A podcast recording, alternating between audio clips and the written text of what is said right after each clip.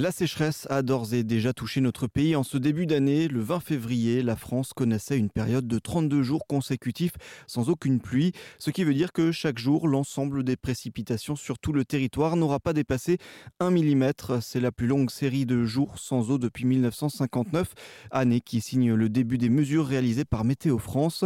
Une sécheresse d'autant plus étonnante à cette période de l'année, avec le printemps qui pointe le bout de son nez. Il faut donc adapter ses pratiques dans son jardin et il faut commencer à réfléchir à des adaptations.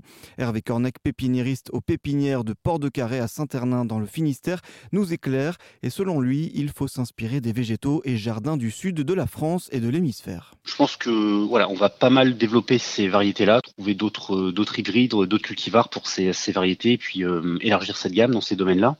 On peut aussi euh, adapter la plante qu'on a, qu'on a traditionnellement actuellement dans nos, jardins, trouver des variétés qui tiennent mieux le sec, dans le cas de l'hortensia, par exemple, on a les variétés avec des fleurs euh, paniculées, donc les fleurs allongées, qui, tiennent beaucoup mieux euh, la sécheresse. Dans les plantes de haie aussi, on a des, des trouènes qu'on utilise traditionnellement, ou des aubépines également, des choses qui, étaient euh, davantage plantées auparavant, qui maintenant vont peut-être revenir parce que plus résistants également que des choses comme je pense à la griséline, qui sont peut-être un peu moins un peu moins résistantes et qu'on a davantage plantées pendant ces dernières périodes entre toutes ces plantes, il y a aussi des aménagements qui peuvent être euh, faits pour, euh, par exemple, moins consommer d'eau, euh, retenir plus d'eau. Il y a des aménagements aussi en termes de, d'espace qui sont possibles.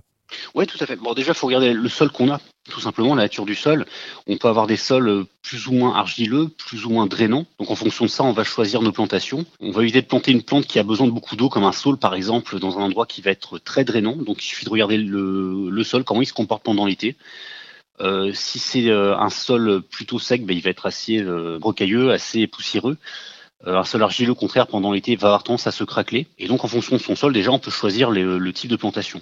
Et après, on peut aussi trouver euh, voilà, des astuces euh, pour, euh, pour amener plus d'eau à une plante, comme par exemple planter en cuvette, ou au contraire planter plutôt en but pour drainer, ou changer le sol en mettant plus de tours, ou au contraire plus de gravier, de sable pour, pour alléger. Effectivement, donc ces petits conseils d'aménagement aussi autour des plantes. Je pense que dans cette période-là où on s'inquiète peut-être pour nos plantes, le plus important reste quand même l'observation, observer régulièrement ces, ces, plantes pour voir comment elles se, elles se comportent et, et adapter son comportement en fonction.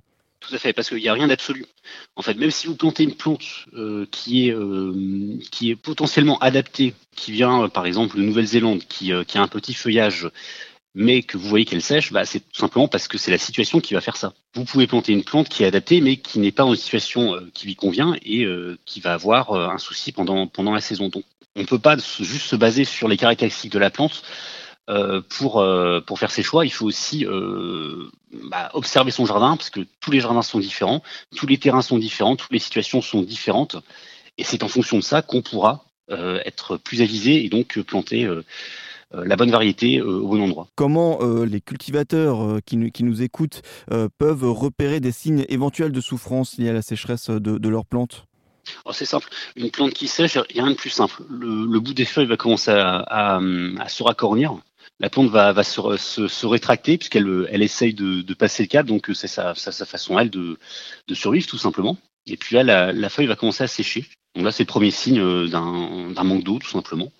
Euh, dans une haie, c'est tout à fait typique une haie parce qu'on peut mettre la même plante partout sur euh, tout un terrain et puis voir qu'il y a des zones où la plante va souffrir davantage. Et euh, voilà, donc il suffit de regarder d'abord, premier signe, euh, la, feuille qui se racornit et ensuite la feuille dont les bouts commencent à sécher. Et donc là, on a le signe bah, d'un manque d'eau à cet endroit-là. Certaines variétés de plantes ne craignent pas le manque d'eau, par exemple la sauge de Jérusalem, le bougainvillier, l'herbe fontaine ou encore l'ail d'ornement et la valériane.